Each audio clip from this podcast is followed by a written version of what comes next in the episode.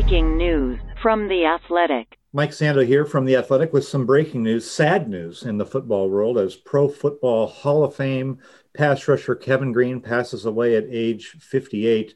Really pretty shocking news if you knew Kevin Greene, always in shape, um, always working out. And Ed Bouchette is here, longtime Steelers reporter, um, goes back really to the beginning of Kevin's tenure um, with the Steelers, and and uh, of course he was with the Rams before that. Retired as number three on the all-time sack list. But Ed, uh, the numbers: 160 sacks, you know, 15 seasons, Pro Bowl with three different teams, had a 10 and a half sack season with the fourth team. Do not do Kevin Greene justice. Your memories of Kevin and reflections on his career and life. You know, Mike, I was I've covered a lot of passionate football players in my long time covering the Steelers, but no one with any more passion than Kevin Greene. I mean, he was passionate about everything, especially football. But um, you know, he he once I've never been really struck by a football player other than Kevin Greene, and he didn't do it maliciously. He was trying to show me something, uh, a technique, and he took both his hands and he boom, he hit me in the chest. and uh, fortunately, I didn't go down like one of one of the many quarterbacks he sacked. Um, and I I didn't think much of it because it wasn't like I said, it wasn't malicious, but uh, it just showed, you know, he, he had to show you. It couldn't he couldn't just say things. And even when I talked to him this summer, uh, he was passionate about he was helping his helping his son who was a senior at Mississippi College, edge rusher. Imagine that. Uh, Gavin, he was helping, you know, teach him technique, and he says, "I'm putting him through some hard workouts." Well, what other kind of workout would Kevin Greene go through? Yeah, absolutely. I mean, just one of the most intense competitors you you could ever recall. Just looking, I'm looking at a little bio of him here. Get this on Kevin Greene. Got his U.S. Army commission by attending ROTC. Was a captain during a 16-year Army Reserve career. Drilled at Fort Knox was actually at went to I think tank commander certification school. He was in pro wrestling briefly. um, he, I remember doing a story last year on Flipper Anderson's 336 yard game for the Rams, and Kevin was with the Rams. And I went back and found some old film of the broadcast. And here's something on there was perfect Kevin Greene. It was like they're going to play the Saints, their rival in the old NFC West. And they put it on the screen, and it said something like, we're going to go down there and we're going to punch them in the mouth. Okay. And it was like the type of stuff, you know, you talk about bulletin board material now. Nowadays, you sort of have to read into, ooh, was the guy saying something there? They'll turn. No, Kevin Greene would tell you, we're coming down there and we're going to punch you in the mouth. I mean, this is a guy when he was with the with the Rams, he had a four sack first quarter on Joe Montana. Okay. and ta- they were talking smack the whole week back and forth. I mean, just uh just uh I guess I'd say a throwback to a different era, but he actually was in a different era. So, and he embodied it well, didn't he? Yeah, and you know when the Steelers made their first Super Bowl appearance in um, what was it, 15 years, 16 years back in 1995, Mike. Um, you know they always had they they had uh, a day off. Tuesday was their day off.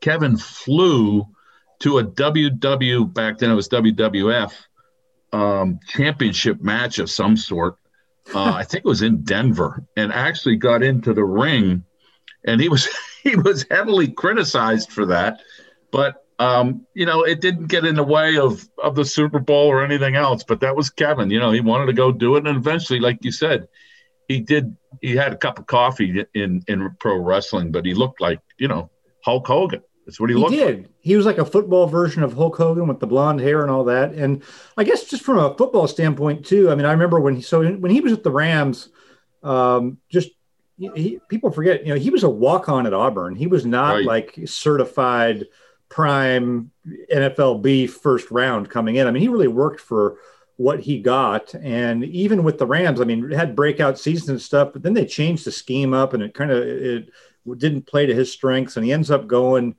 um, you know, could have could have really gone away, but he ends up going to the Steelers and just just on his Steeler career, he's probably a Hall of Famer or, Steeler, and you know after that. But uh, what where does he rank kind of among the great signings in Steelers history? He's got to be up there. Uh, well, I did a, a, a thing on him this year, this summer. I believe it was in June, uh, Mike, and I, I called him the best free agent, their best free agent signing ever. Uh, when wow. you consider what he did, I mean, he led the NFL in his second year with the Steelers in sacks. Um, he teamed with Greg Lloyd, Quiver and Quake, they called him, as the two outside linebackers in those great Pittsburgh defenses. But they didn't win a Super Bowl, but they made two AFC title games and gave the Cowboys a run for their money in that 95 season Super Bowl. Um, you know, you'd have to you'd have to count uh, James Harrison, uh, him, uh, Greg Lloyd, Joey Porter. Uh, it could have been Chad Brown if he'd stuck around. Um, yeah. But some of the, you know, uh, their top outside linebackers, and, uh, and Kevin's the only one really in the um, of of those three four outside linebackers. They did they played a four three back in the seventies uh, in the Hall of Fame. Yeah, yeah, boy, you mentioned Greg Lloyd. I started looking over my shoulder if I was a quarterback. those guys. I mean, I don't. I hope people, you know, we're not just a couple of old guys talking about the way it was, but I mean, that's the way it was. These guys were really uh, in your face. I mean, that the Steelers have had some great defenses over the years, almost in every era, but uh, that one may be a little underappreciated, right? Sort of after the era of the, you know, the great steel curtain. And, yeah, I wrote about that too, Mike.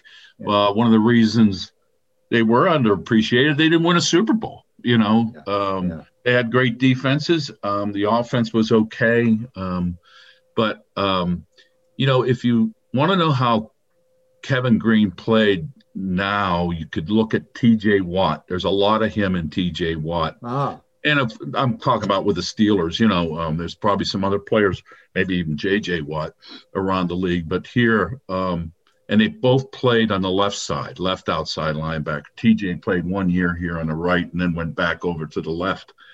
Um, you know, the strong side. That's the side he liked. Yeah, yeah.